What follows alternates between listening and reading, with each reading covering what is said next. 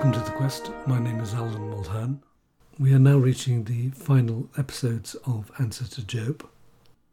In today's episode, we will first sum up what we have covered so far and then tackle outstanding questions that arise from reading this unusual but intriguing text. Jung in his early years suffered an intense and disturbing inner world. A divided self might loosely characterize his psychological condition. He felt isolated, ashamed, alienated, even accursed. He suffered very disturbing dreams and visions, probably of traumatic origin. He took many compensatory measures to protect himself. Against his will, he was forced to experience the other side of the psyche. For him, the dark side of God. This resulted in tremendous difficulty with Christian traditions that insisted on a just and all loving God. For Jung, God was divided, obliging him to suffer dreams and visions, revealing another side of his nature. And this, besides being very painful, was also a source of grace. Thus, Jung actively suffered Job's problem an incomprehensible suffering inflicted by God. Like Job, he could find no answer from friends and family, feeling that he was an outcast, but at the same time divinely chosen, was a condition, one might say an archetype, that shaped his destiny. Jung, later in life, identified with Job. The dreams, visions, and intense feelings outlined in Memories, Dreams, reflections have their origin in family dynamics and environmental circumstances. For example, his mother entering a sanatorium when he was three years old, and even perhaps early sexual abuse by an unknown source.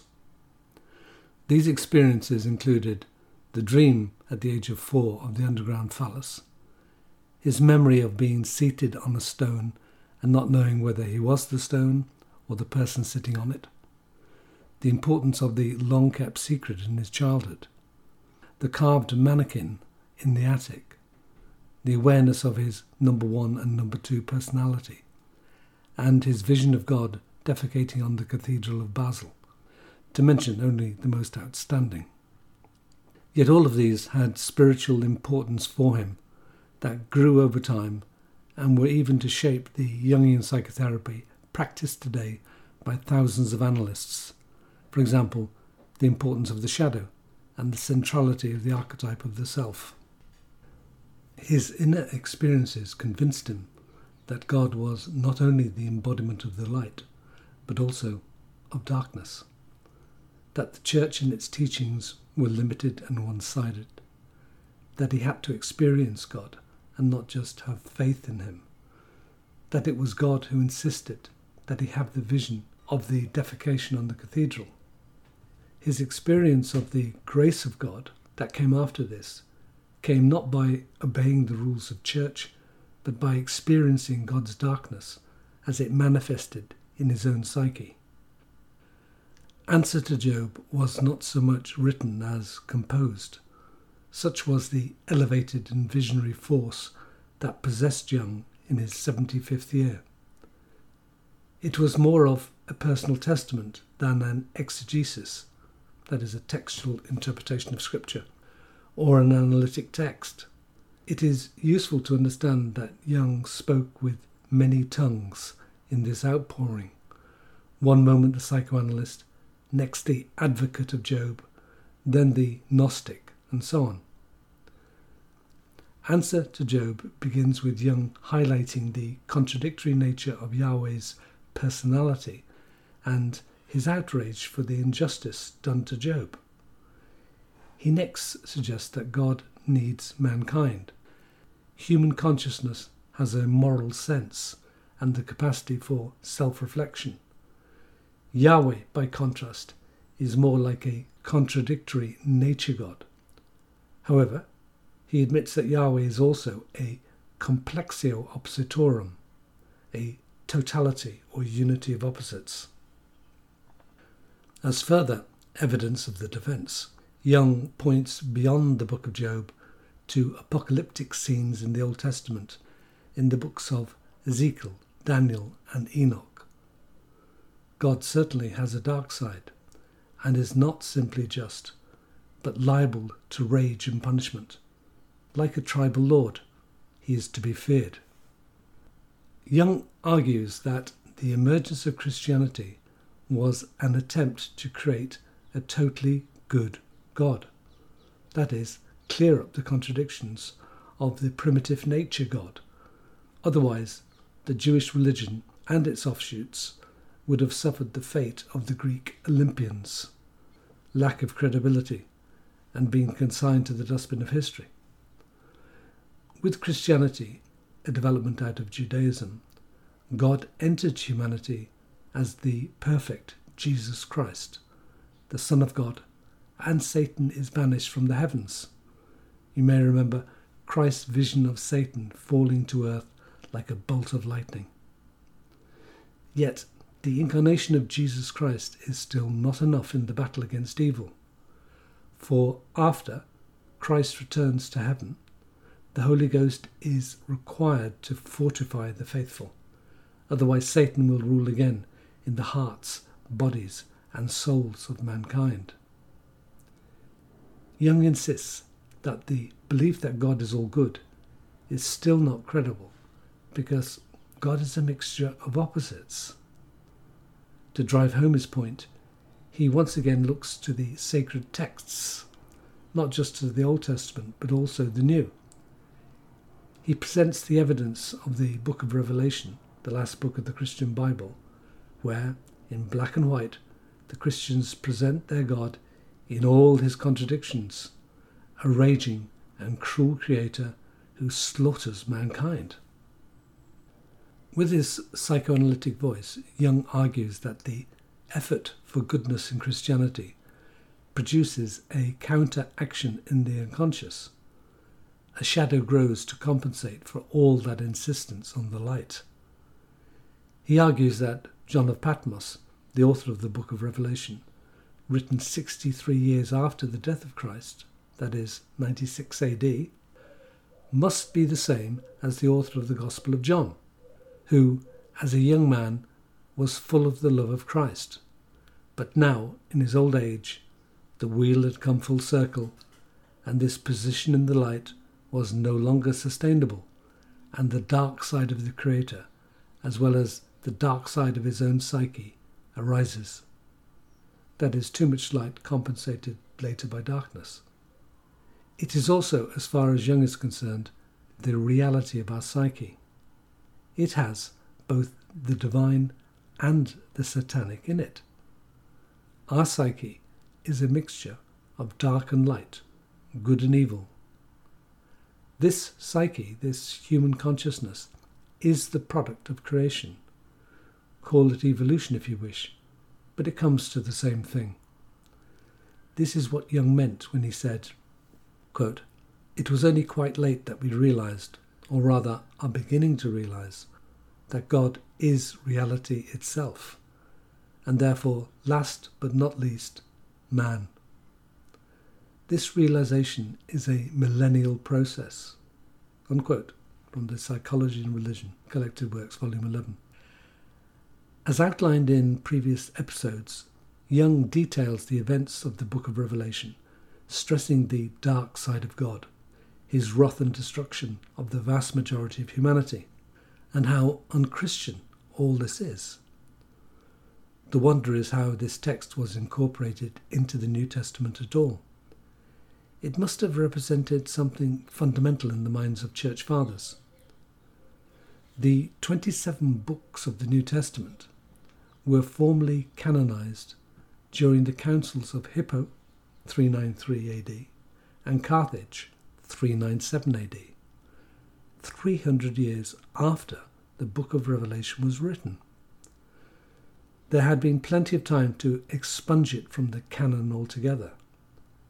However, one can see the advantage of putting the fear of God into the people, especially with the anarchy and chaos of the collapse of the Roman Empire during this period. At the same time, the Christian Church was displaying increasingly authoritarian tendencies and even persecuting so called heretics and those who disagreed with its doctrines. So Jung has moved from the book of Job to the book of Revelation, from the Old Testament to the New Testament, and now fast forwards to his own times, the 1950s. He strongly believed that the recently proclaimed dogma of the Assumption of the Virgin Mary by the Catholic Church in 1950 was highly significant. It was not only a compensation for the lack of the feminine in Judaism and Christianity, the return of the lost Sophia. It also corresponded to a feeling in the masses, in the collective, that an intercessor, a mediatrix, was required in the heavens. That is to say, a feminine principle was required in the highest part of the human psyche. Why? To avoid, he answers, the terrifying apocalypse which mankind has become aware of with the nuclear bombs that ended World War II. What haunted Jung was the possibility of a real apocalypse. In the modern age, the psyche of mankind more than ever displays the two sides of the Creator, of God, or of the cosmos, if you like, the divine and the satanic the creative and the destructive. Jung believed that this is implied by John of Patmos in the book of Revelation, with the vials of destruction poured over the earth, the unleashing of the horsemen, the slaughter of vast swathes of mankind. Most astounding, Jung implies humanity is therefore going through a collective individuation process. Now, the individuation process in psychotherapy is the integration of opposites in an individual, but here it's being applied to humanity. If we, humanity, remain unconscious of the mighty opposites within our psyche, then it will be an unconscious individuation process, and this will abort and end in catastrophe. If the individuation process is made conscious, then humanity can move to the next level. In the last episode, I said I would tackle a number of outstanding questions concerning the text of Answer to Job. Let us begin. First question Is God separate from us?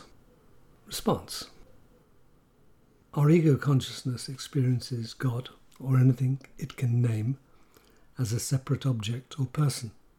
However, in the deep psyche, in our unconscious, we do not experience ourselves as separate from God, and we do not experience God as separate from the world. In the deep psyche, the experience is more one of participation mystique, a phrase from Lévy-Bruhl that Jung enjoyed using, signifying an interconnectedness, a non separateness of subject and object. It is a similar story with the differences of the left and right hemisphere of the brain. The left will analyze, dissect, systematize, and rationalize whatever is presented to it, including the notion of God. The right hemisphere has the capacity to actually experience oneness with God and can respond with prayer, music, poetry, dance, and so on. Although much of Judaism and Christianity presents God as a personal figure separate from us. This is only an expression of our limited ego consciousness. Second question How can God be a personality, as he mostly appears to be in the Bible? Response The history of the Godhead has an extraordinary amount of human projection put into it. For example, the idea that God is a person or resembles a human being or that God is a man or woman? And if so, where is their partner? Or that God is a king or a queen? Or that God is our parent and we are children? Once again, all of this is the result of the limits of our consciousness and shows how we project our humanness, our gender, our ideas of hierarchy, and our need for parents into the divinity.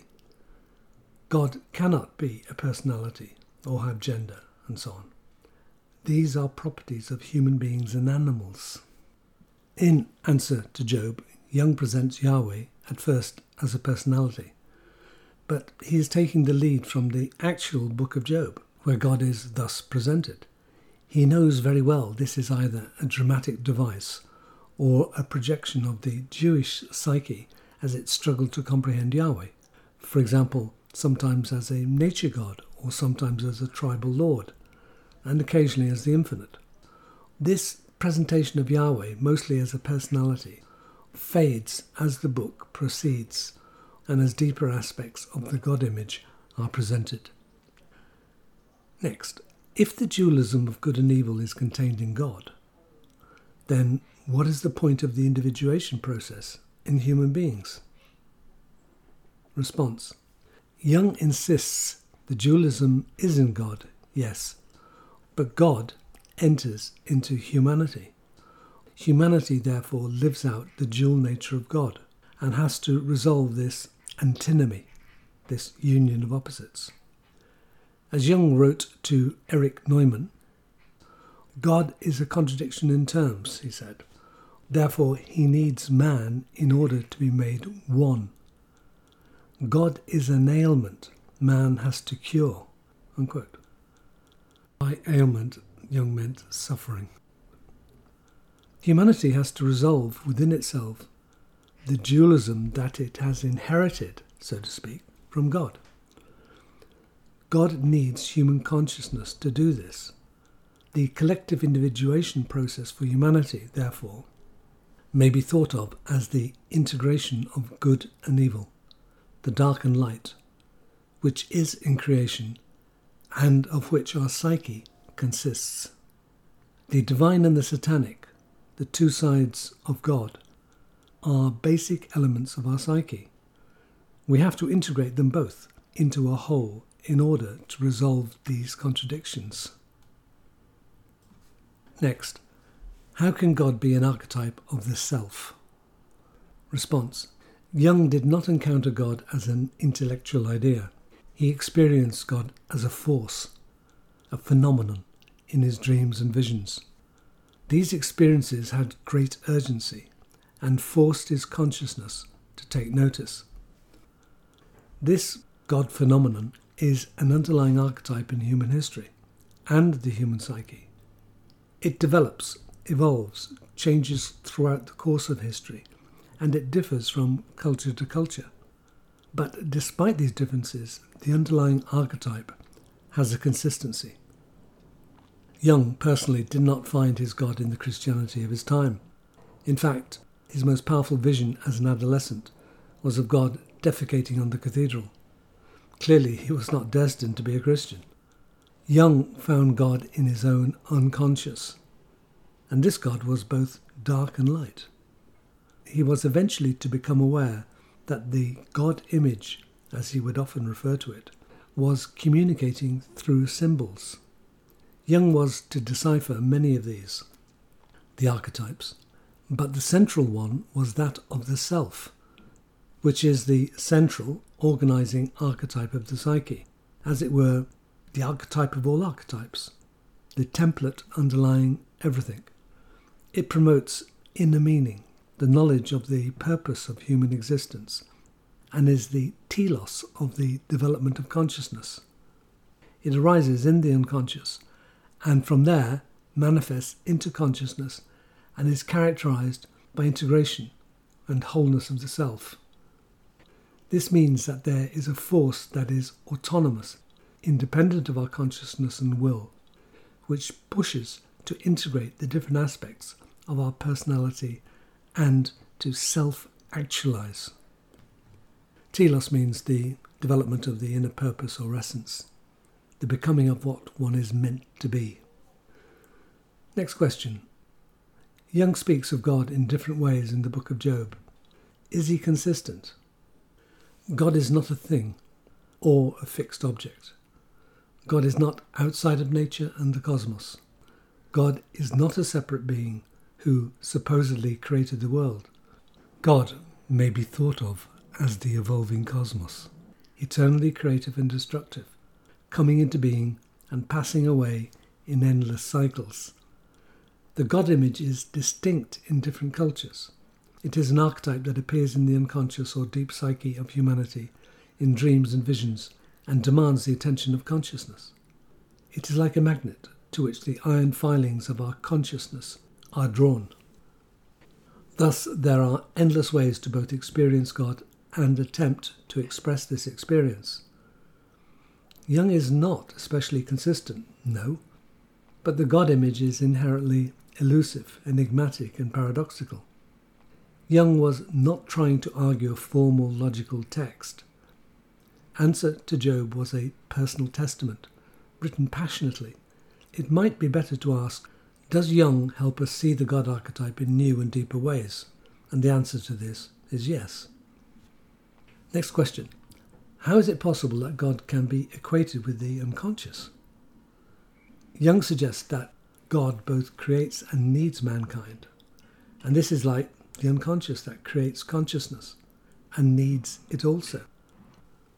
Here, God seems to be identified with the unconscious. For Jung, the unconscious is not only the personal unconscious, but also the collective unconscious. And this fades out into the infinite. As you may be aware, I prefer the term deep psyche to the unconscious. The unconscious has a transcendental base, therefore. The deep psyche is linked to nature, to the cosmos, and whatever force or phenomena we call God. Jung, like many people, received plenty of teaching about God, but this is not a meeting with God.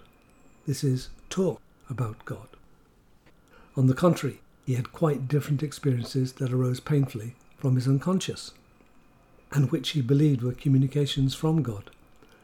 These insisted on telling him about God's nature, and this was quite different from what he had been taught.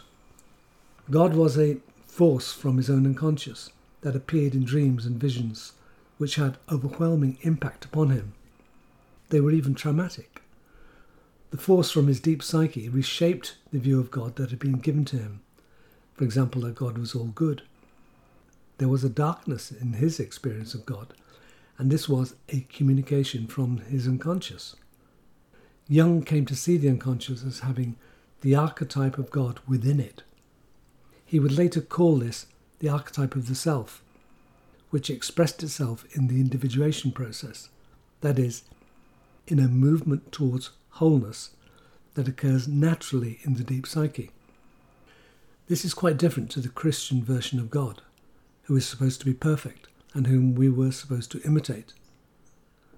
God has a shadow, and so do human beings. So, the experience of God arises out of the depths of the unconscious and reshapes consciousness. God is part of us. So, yes, for Jung, God and the unconscious were difficult to separate. Next question What does Jung mean by God wants to create man but not quite.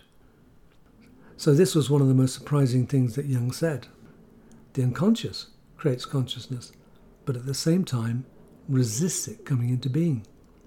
The unconscious wants to flow into the light, into consciousness, but then resists doing so. This appears to be Jung psychoanalyzing God again. What might this mean? This intriguing idea might have its roots in the following areas. Firstly, Gnostic mythology, which Jung was deeply influenced by, pointed to the Genesis story in the Jewish Bible and said that the Creator wanted to keep mankind in the Garden of Eden in an unconscious state because he forbade Adam and Eve to take the fruit of the tree of knowledge. It was Lucifer, the light bearer in Latin, who persuaded them to eat the apple of the tree of knowledge, that is, enter into consciousness. Secondly, Jung occasionally mentioned in his collective works how the evolutionary movement into consciousness by humanity was a huge struggle, and consciousness was, at first, weak and fell back into the unconscious frequently. Much later in evolution, the ego would become stronger and better able to withstand this regression. He commented on this occasionally in his travels when he observed such phenomena in indigenous peoples. Consciousness, as it were, was pulled back into the great unconscious. Certainly, Jung saw the evolutionary development into consciousness as both a natural development but also as a mighty struggle between great opposites. But he also saw something else. Within each side of this polarity, the conscious and the unconscious, there were further sets of opposites. For example, in consciousness itself, there was a desire to remain in consciousness, to remain in the light, to resist unconsciousness, like a child resisting falling to sleep. But at the same time, the opposite could be seen, by which consciousness wanted to surrender and return to the unconscious. Similarly, in the unconscious, there is a movement into the light, into consciousness, and at the same time, a resistance to it, as if it were a force magnetically pulling consciousness back into the unconscious. Jung was acutely aware of the drama of the opposites in the human psyche, and he used this model, equating God with the unconscious and man with consciousness, to suggest that God wants to create man, but not quite. In our next episode, I will continue with our questions. I hope you can join me.